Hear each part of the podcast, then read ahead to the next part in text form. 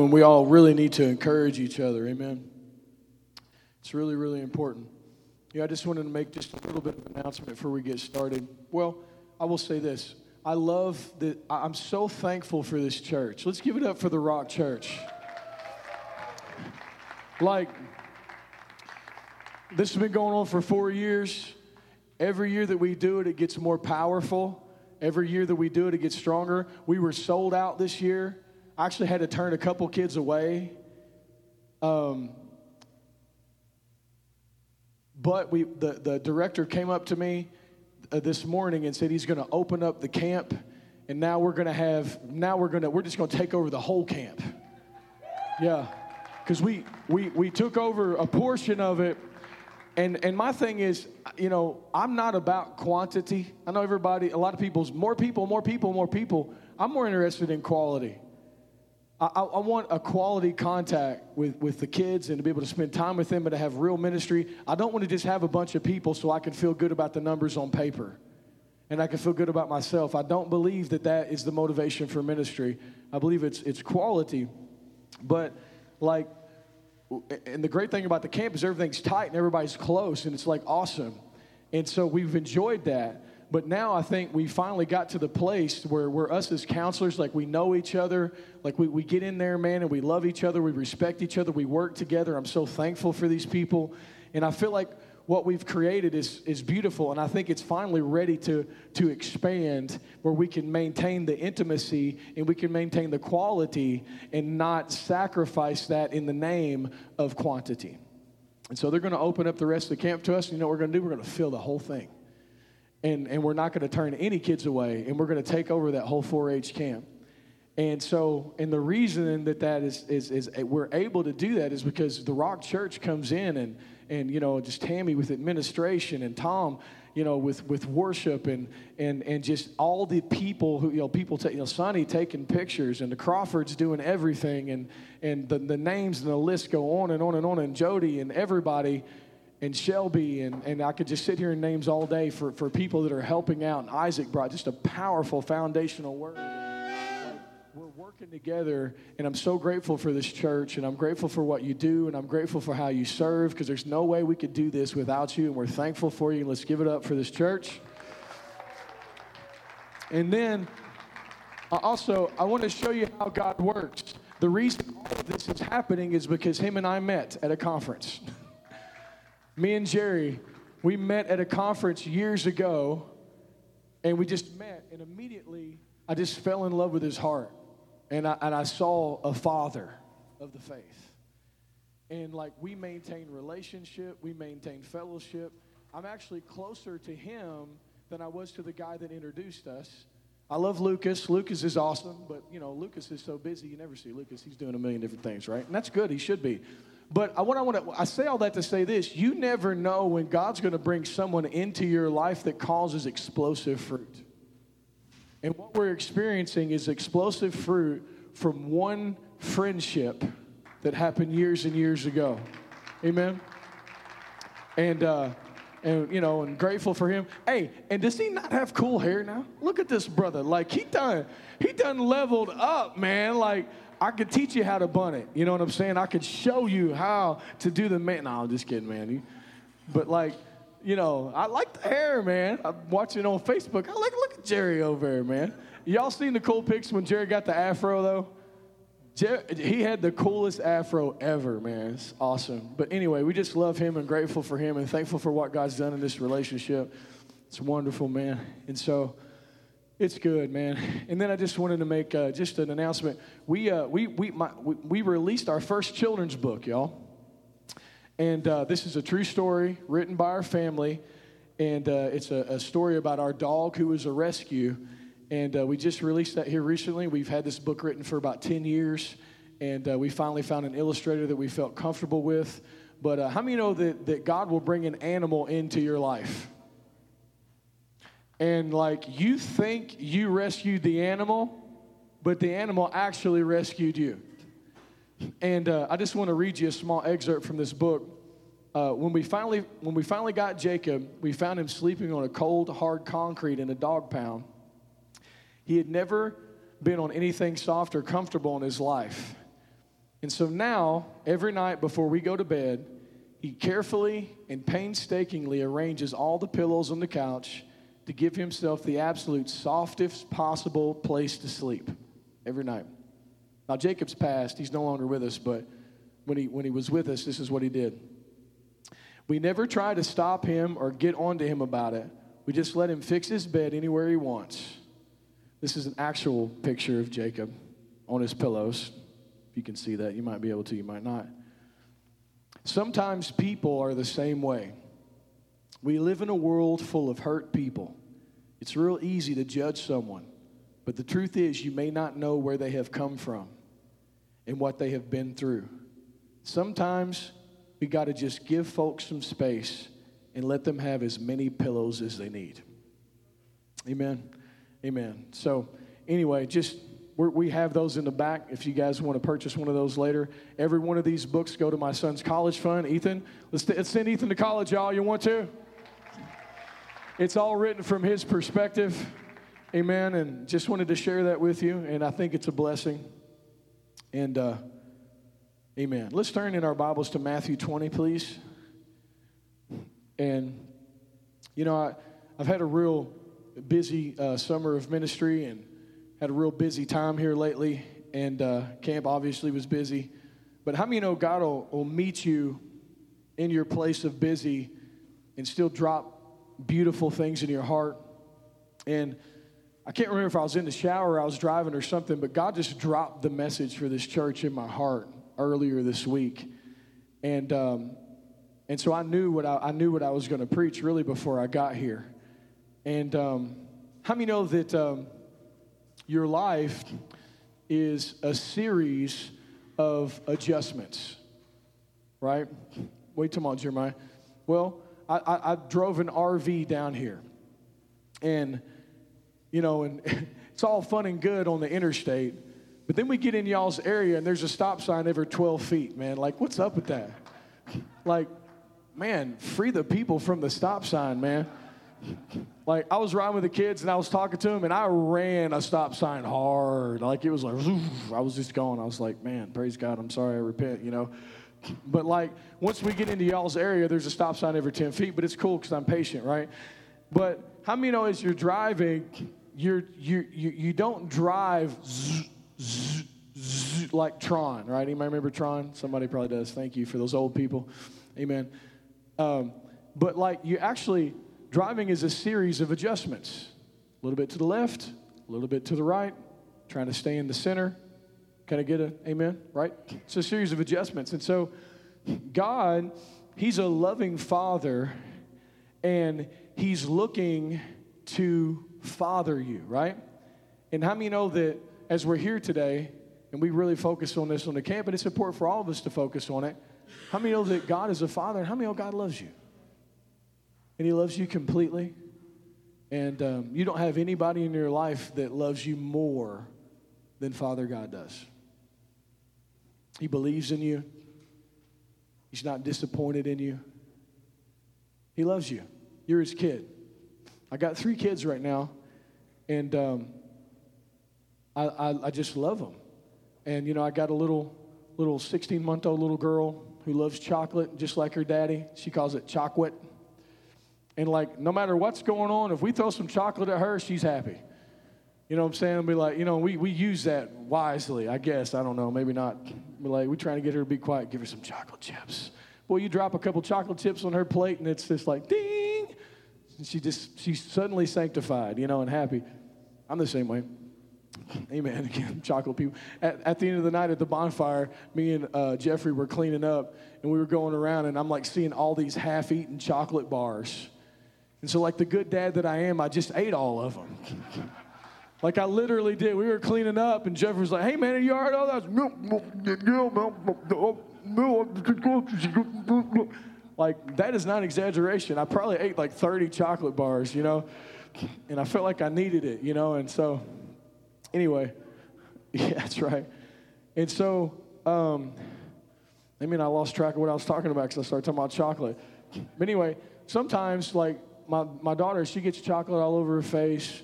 She gets dirt in her eyebrows, dirt in her hair. She's dirty. She likes to play in the dirt. But how many know that no matter how dirty she gets, she doesn't lose her value? No matter how many mistakes she makes, it doesn't change her identity. It doesn't change who she is. So just because she's dirty and crying, she's still my daughter, and I love her the same as when she's clean. So this morning, I want you to know that God, He is a Father, and He loves you. And He loves you more than anybody's ever loved you, and He's on your team, and He's on your side. It's a fact. You might feel it today, you might not. Your feelings are irrelevant. How many of your feelings are not good indicators of reality? How many of you, sometimes you feel good, sometimes you don't. I had moments during camp where sometimes I felt good, sometimes I don't. Somebody came up and said, Jeremiah, how you doing? I said, I'm sore and happy.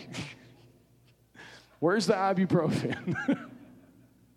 Where's the coffee? Where's the pineapple juice? Tom turned me on to pineapple juice. I'm out there just chugging pineapple juices, trying to get my voice back, praise God. I don't know if it works, but Tom said it, so I believe him, you know. I, I didn't even research it. They said, man, you need some pineapple juice. I'm like, okay, give me some. Where's it at? I started liking it. I'm going to buy some on the way home.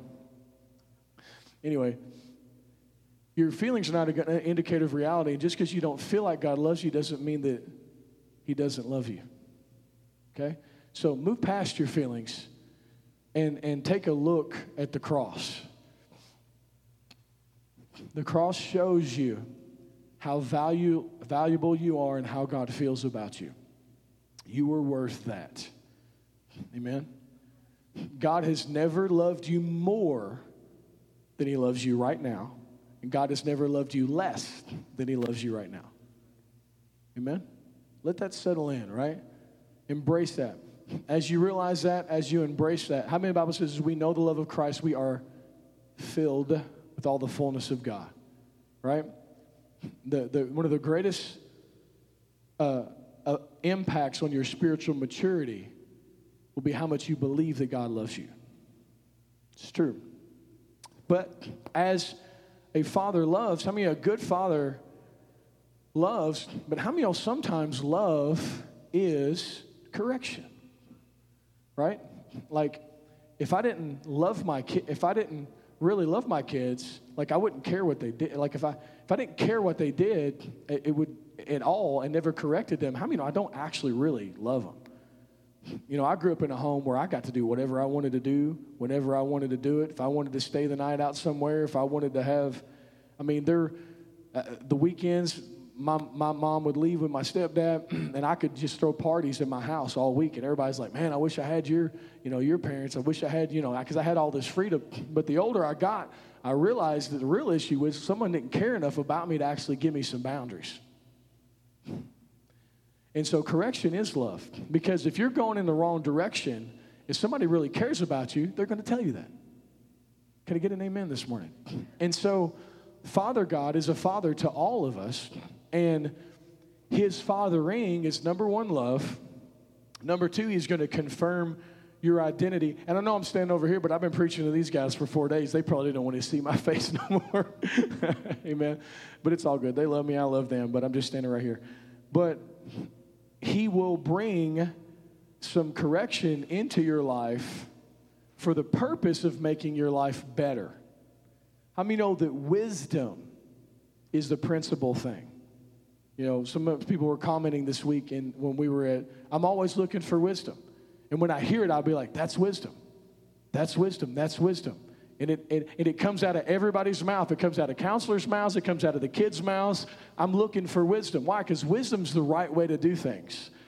And when you get the right path, it's easier and it's better, and wisdom is just wonderful. Anybody ever try to cut down a tree with a dull axe? You bludgeon it.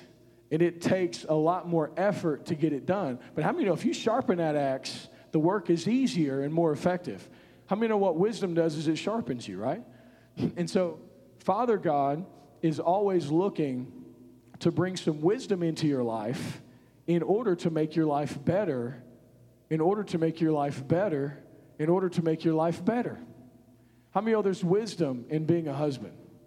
How many of there's wisdom in being a wife? There's wisdom in being a father. There's wisdom in being a mother. There's wisdom in being a friend. There's wisdom. There's wisdom for everything, right? Now, here's the beautiful thing about God. How many know God, how many know God never forced his wisdom on anybody? He just doesn't do it. And I'm, I'm kind of, I'm the same way with my kids, too. Like, and I'm just the same way with pretty much just about everybody. Like, I, because if you force, now you got to draw boundaries and stuff like that. Don't get me wrong. You got to say, hey, we got to, like at camp, you know, lights out at eleven thirty and blah, blah, blah, all that stuff.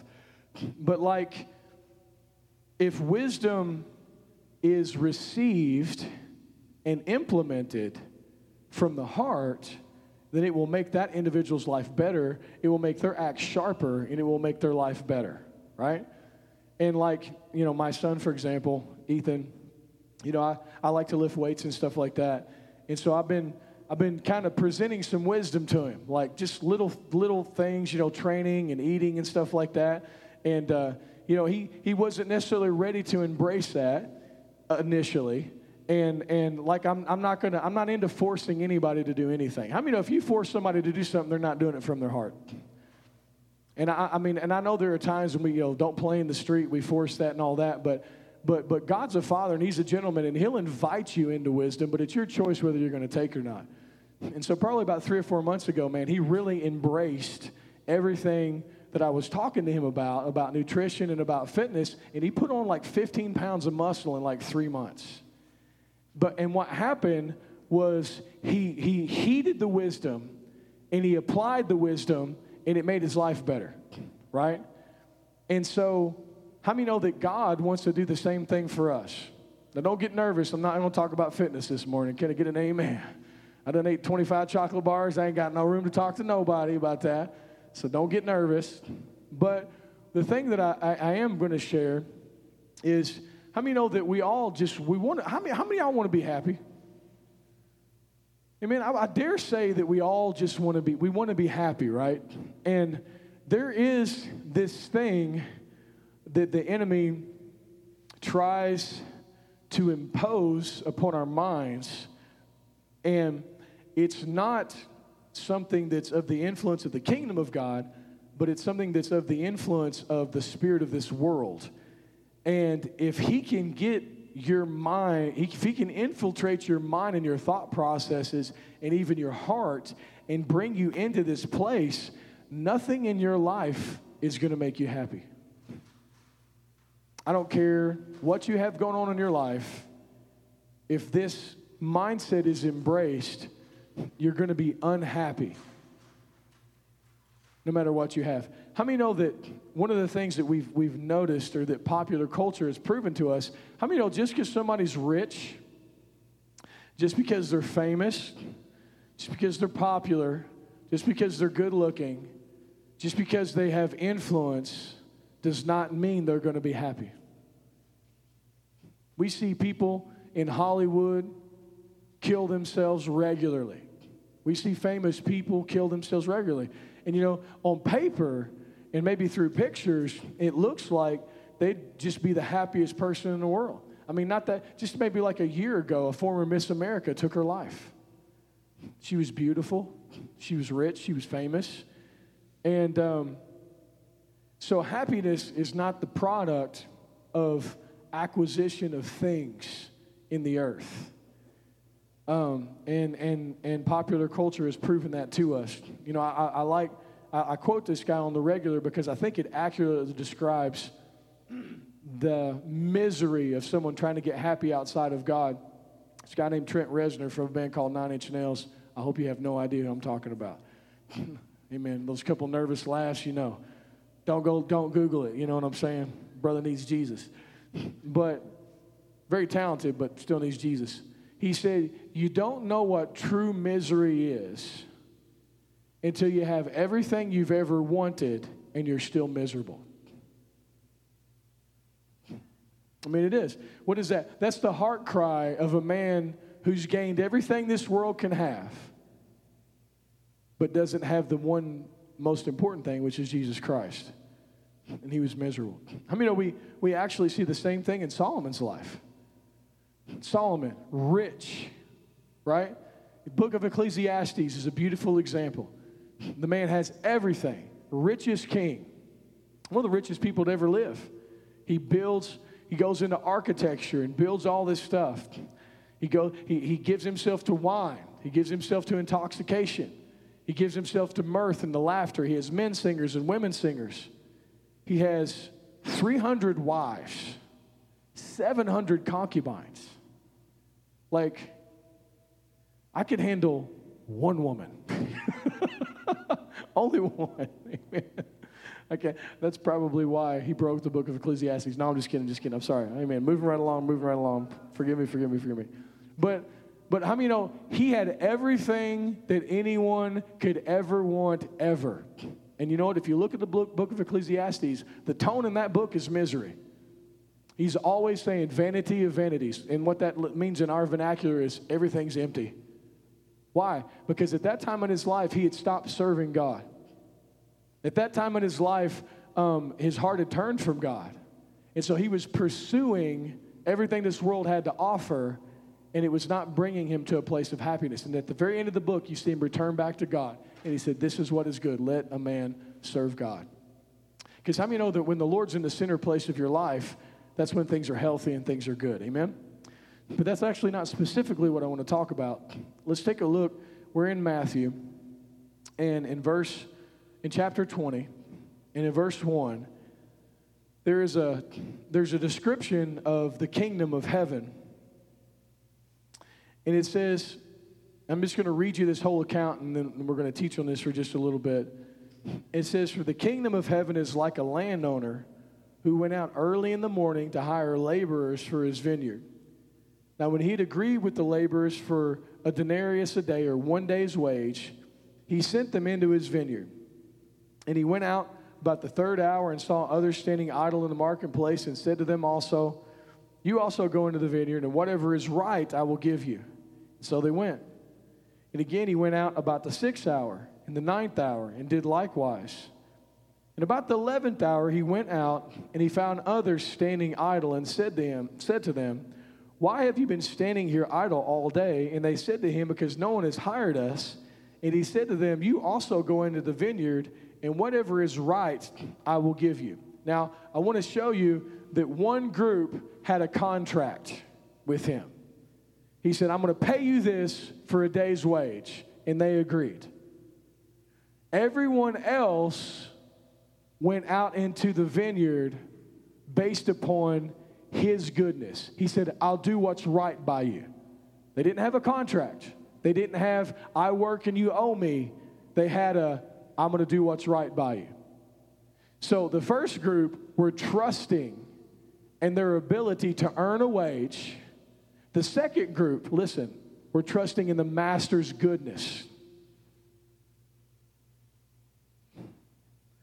So when the evening had come, the owner of the vineyard said to his steward, call the laborers and give them their wages, beginning with the last to the first. And when those who were hired about the eleventh hour, they each received a full day's wage. So I know many of you know this account, but we're just going to refresh it real quick. The eleventh hour worker, what does that mean? These people worked sixty minutes, one hour, and they were the first ones to get paid. And they received a full day's wage. Now, do you think those people were thankful? Do you think those people were in awe of the goodness of the master? Happiest people out there that day, the eleventh hour worker. Like, you guys, y'all probably understand this passage way better than I do, because this is an agricultural community. Like, I love driving in here outside of the stop signs. I love driving and just seeing the beauty of your fields. Like, it it blesses me. It, there's so much life around here. And so, you and farm work's hard work. And, you know, it takes hard work to, to get things done around here. And if someone came to your farm or to your business and worked for you one hour, and they got a full day's wage, how many know that's a happy worker? For a couple reasons. And I've said this before, but I'm going to say it again. Number one,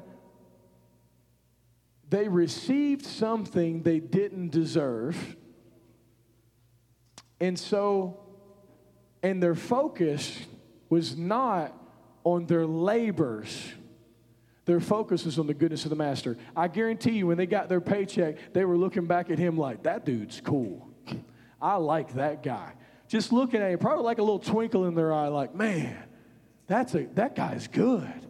Praise God. And so the eleventh hour worker, they receive their wage, and they're like, man, that guy's good. And then they're in line. Everybody's getting paid, and they're walking back like, hey, man, we got a full day's wage. What's up? It's a good day. Let's go eat. But now the first hour worker is at the end of the line, and they're coming forward, and they're coming forward. Now, their eyes are not on the goodness of the master. Their eyes are on their labor. Now, they are suddenly thinking that their labor is going to be worth more than the contract because they labored all day. They are coming forward in the line with a, this guy owes me mindset. Because if these first hour workers got a day's wage, if these one hour workers got a day's wage, I worked eleven hours, so I'm probably going to get eleven days' wages. So as they're coming up in line going towards the master, they're looking at their labor. They're conscious of what they've done, and they have a mindset of this guy owes me. When they get to the end of the line, the master gives them the agreed upon wages of the contract of the full day's work, and he gives them a denarius, or one full day's worth of wage. They were furious. They were angry. They were mad. Let's, let's read exactly what happened. It says, and, and likewise, they received, all right, verse ten, verse nine. And when those who came were hired about the eleventh hour, they received a denarius, one day's wage. But when the first came, they supposed that they would receive more. And they likewise received a day's wage. And when they received it, they complained against the master. They complained against the landowner. Now, what ends up happening is, listen to me, they start accusing people. They accuse the master, and they accuse the one-hour worker. Who's the happiest people there? The, the one-hour workers, right? The eleventh-hour worker. Who's the most miserable people? The people who are focused on what they've done and what's owed them. The people who are focused on what they've done and what's owed them. What's owed them. What's owed to them. The enemy is always trying to get you out of a mindset of gratitude and thankfulness into a mindset of somebody owes me something. Because I, because I, because I did this, because I did that. And so when you carry this mindset that somebody owes me something, you're going to be sitting there disgruntled, and accusing, because you're weighing everyone else's performance compared to your own. Well, sister so-and-so, she didn't do this, and I did this, and I should have, because I. And this mindset of everybody owes me comes, and you know what happens to your gratitude? It evaporates. And in that state of unthankfulness, in that state of no gratitude, in that state of no thanksgiving, no matter what you have, you can't enjoy it because you're too busy measuring yourself with everybody else, determining what's owed to you. That mindset will poison your happiness. And no matter what you get, no matter what happens to you, you don't feel like it's going to be what you deserve. And as a result of that, you'll spend your time criticizing the people around you, miserable, and you can even fall over into the place of criticizing God. Well, They received their healing. Why didn't I receive mine? I've served. I've done this. I've done that. I, I, I, I. The, the, the greatest recipe for misery is to be self-focused. The greatest recipe for happiness is to be Jesus-focused. See, you can try to approach God through a contract of what he owes you because of what you've done.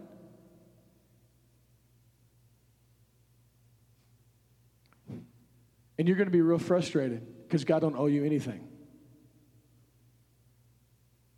He will never owe you anything. God owes us nothing. Ever. Never. No one is ever going to bring God in debt to themselves.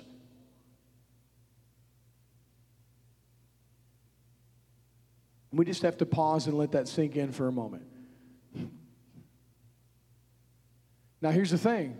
God will give you everything for free through Jesus Christ. But it must be a gift. It must not be earned. How many of it's by grace through faith? But we we are so prone as humans to falling into this you owe me debt mentality that we think that we move God with our obedience or what we've done.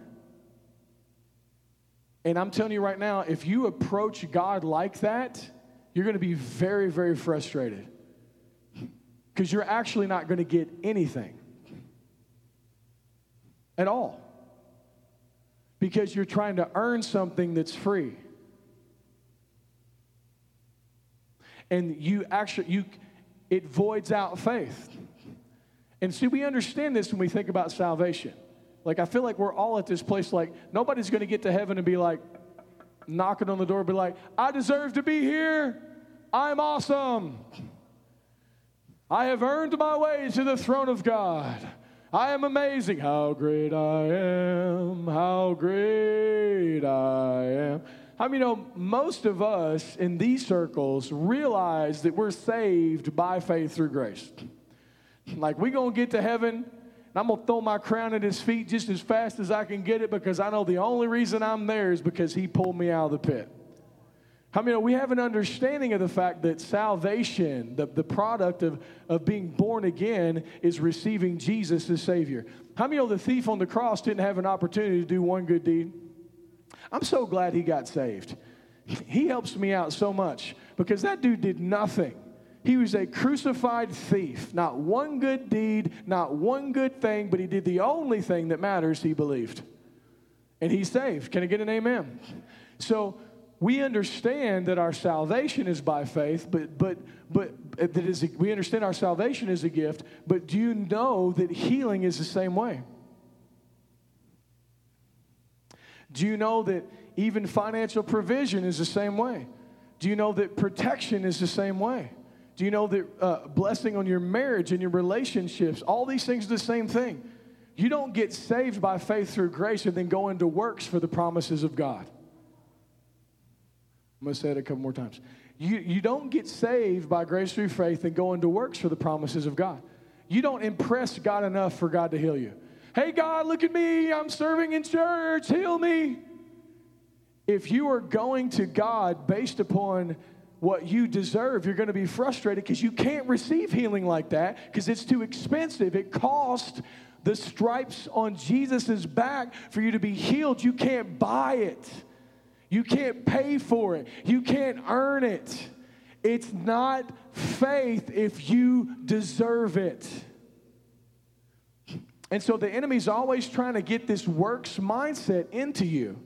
Because if that works mindset comes into your mind, faith will be voided. You will live disgruntled, mad at God because you're not seeing him do things that you've asked him to do, and judging everybody around you. If someone else gets a blessing that you didn't get, if someone else happens in their life, you think, well, God, why did they get it and I didn't get it? What's wrong? So you start looking around, and instead of becoming a receiver, you become a critic.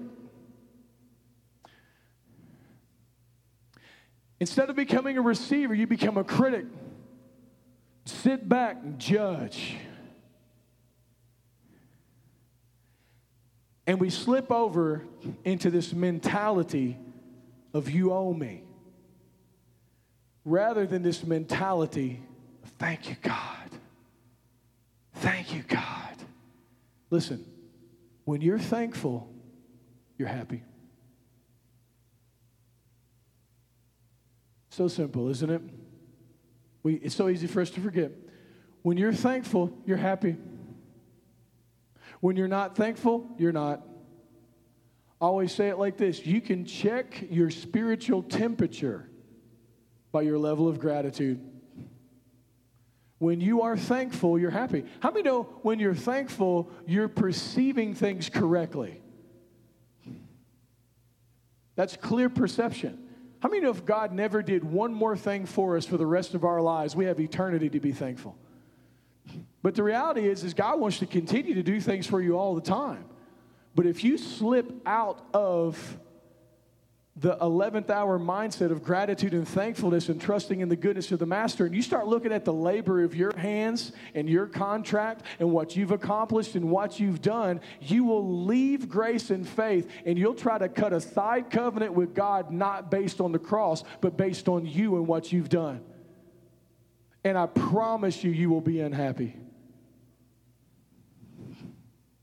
Here's the thing. There's no one in this room that's not susceptible to what I'm talking about, including myself. It's so easy to fall into this. So I'm not up here preaching at you. I'm preaching to all of us. Please understand that. How many know, and you know what it is? It's a, it's a simple adjustment in the way you view life. It's just a little turning of the wheel. Out of, out of everybody owes me to thank you, God, for what you've done for me.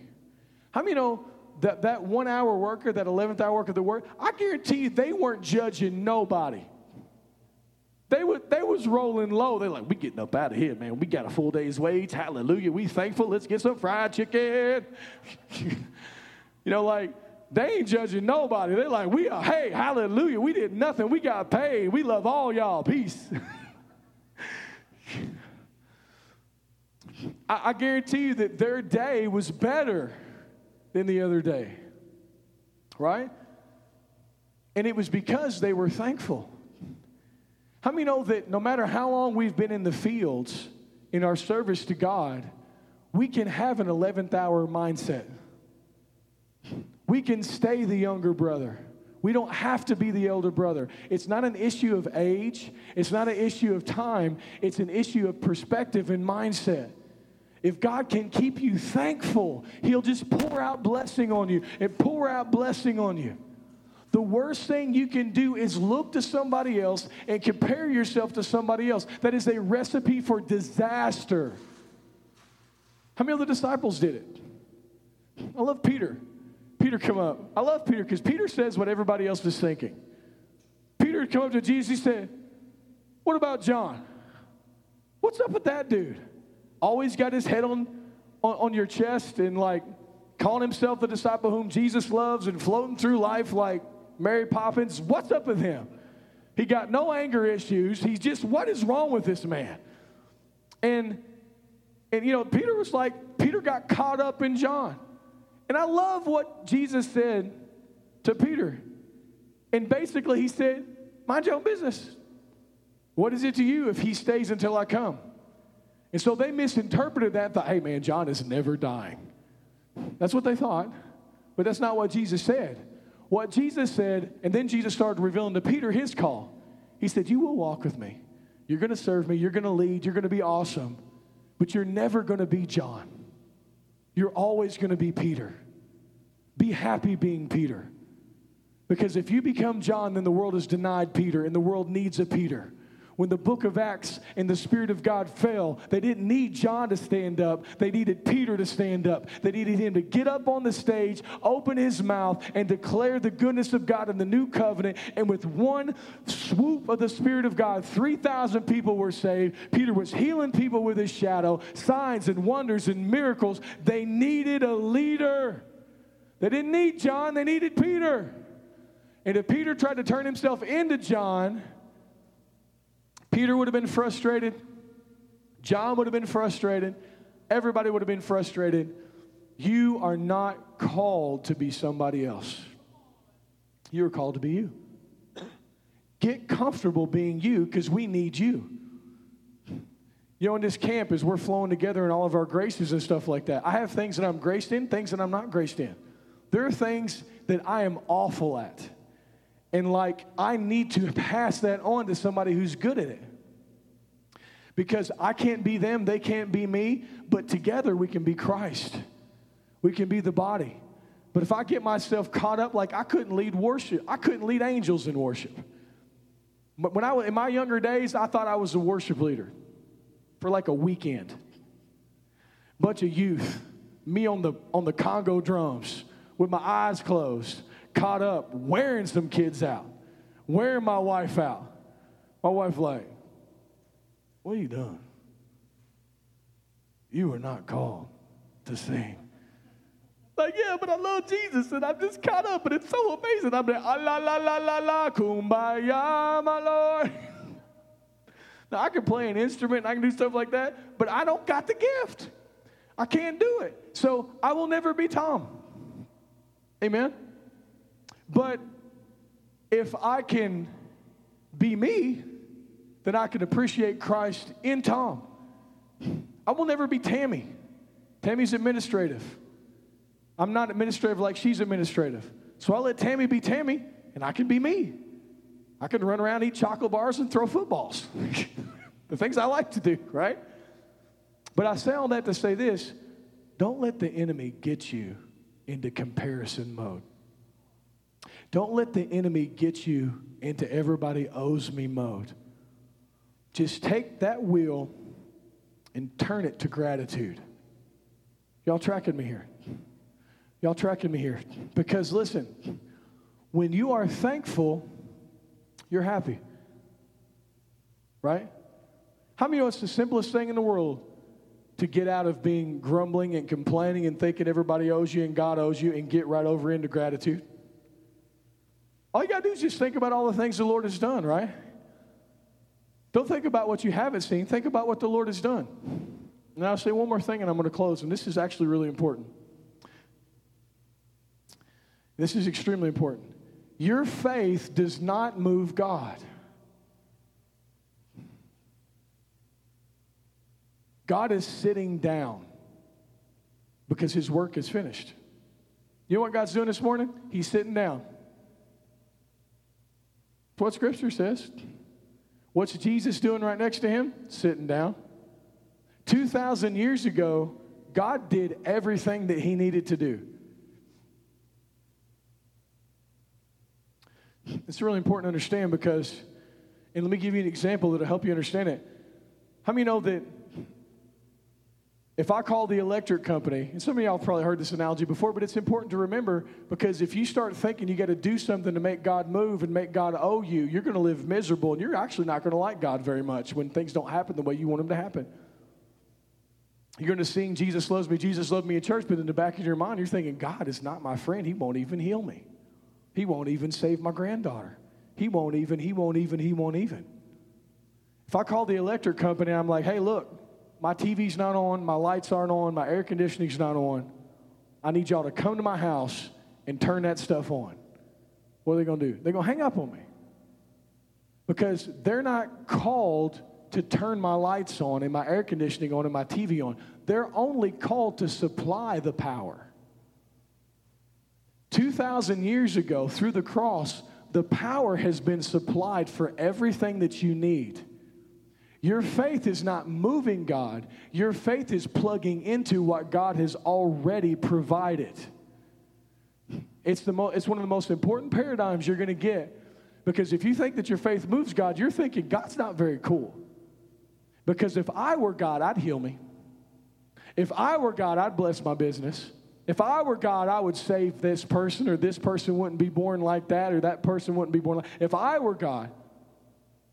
No, no, God is sitting down because two thousand years ago, he said it is finished, and it was. Now, the Spirit of God is among us to coach us and teach us how to plug into the already present power to heal you, to prosper you, to protect you, to save you, to give you wisdom, all of these things. By faith through grace. Can I get an amen? Like when we took authority over what Tom's dealing with, we were not asking God to heal him.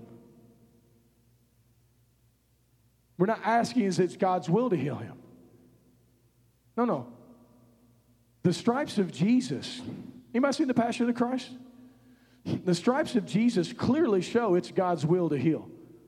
Scripture declares it's God. You got to settle that in your mind. Because if there's one question in your mind of whether it's his will or not, the enemy will talk you out of it.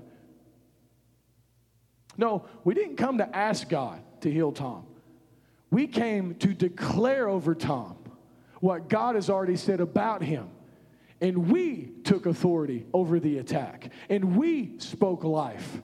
Because we're not trying to get God to move. Listen, God has already moved. You know that song, we need to move, we need to move?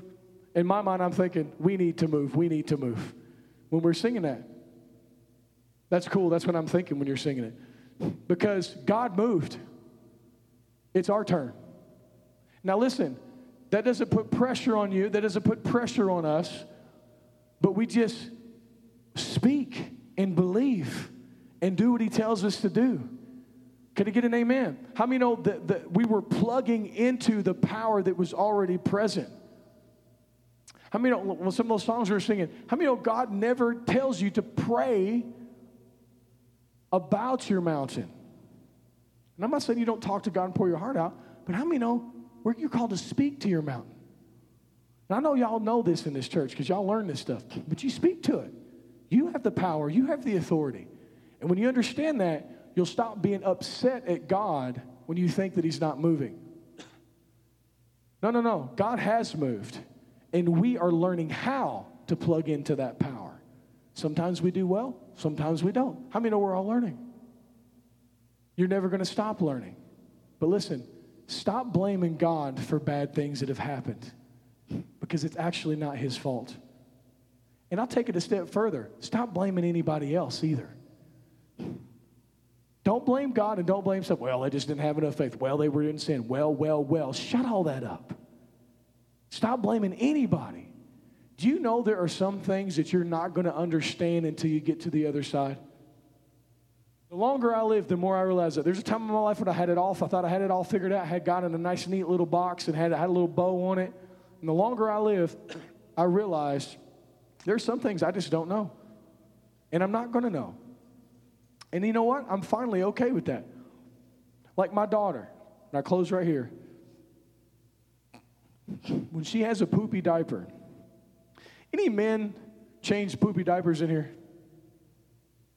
Good job. Does it take y'all, like my wife can change a diaper with like half a wipe. Like it can be just an absolute apocalyptic diaper.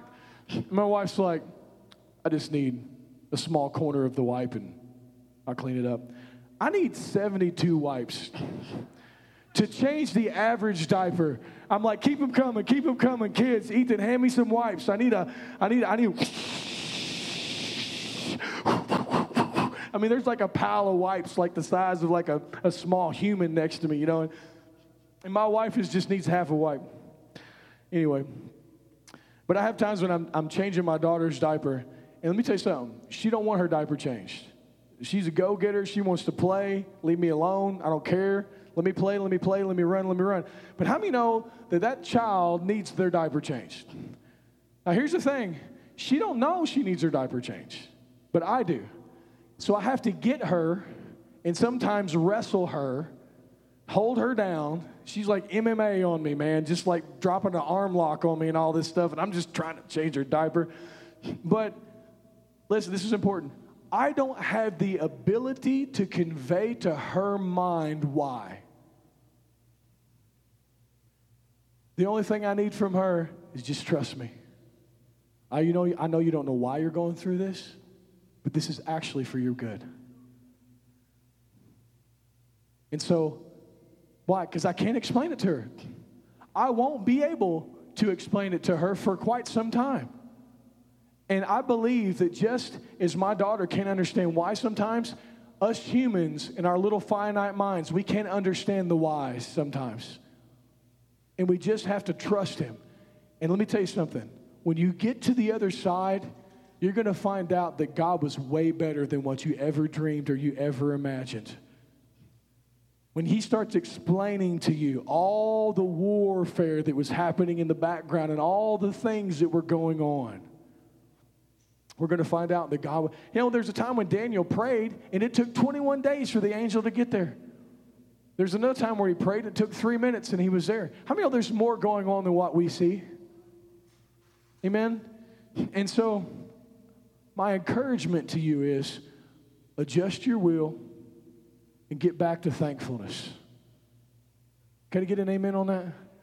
Adjust your will, get back to thankfulness, and you know what's going to happen to you? And then... stop looking at everybody else. Stop thinking somebody owes you. Get that owe me mentality out of you. Stop being a critic. Stop judging everybody. How many are you supposed to work out your own salvation with fear and trembling? Y'all understand your own? Work out your own. How many of God said, you, you, you be concerned about you. How many we tell our kids that all the time? But then we get in church and think everybody else's business is our business. Kids be playing, be like, you mind yourself. Yeah, but she said that. No, you mind yourself. We convey that to our children. Then we get in church and think everybody's business is our business. How many know when you start taking care of you, then God can take care of everything else that needs to be taken care of? Can I get an amen? Right? And then you know what's going to happen? How many know it's worth it to be happy? I'll take happiness. So adjust the wheel. Let the gratitude flow. Be thankful. Don't criticize. Don't judge. Let's not join the spirit of this world. Do you know there's all kinds of offended, angry people out there right now? Christian and non-Christian. I'm not joining the parade. I'll pass. If I'm standing in line and somebody next to me is complaining like crazy, I don't agree with them. I turn away from them. Why? Because I'm not joining that. Don't join in with the complaining and fault-finding and offense. How many of you know that's not our, that's not the spirit that we're of? Can I get an amen? We are thankful people, amen. We are happy people. We are blessed people, amen. Amen. Let's give the Lord a hand clap, please. Tammy, I'm I'm ready if you want.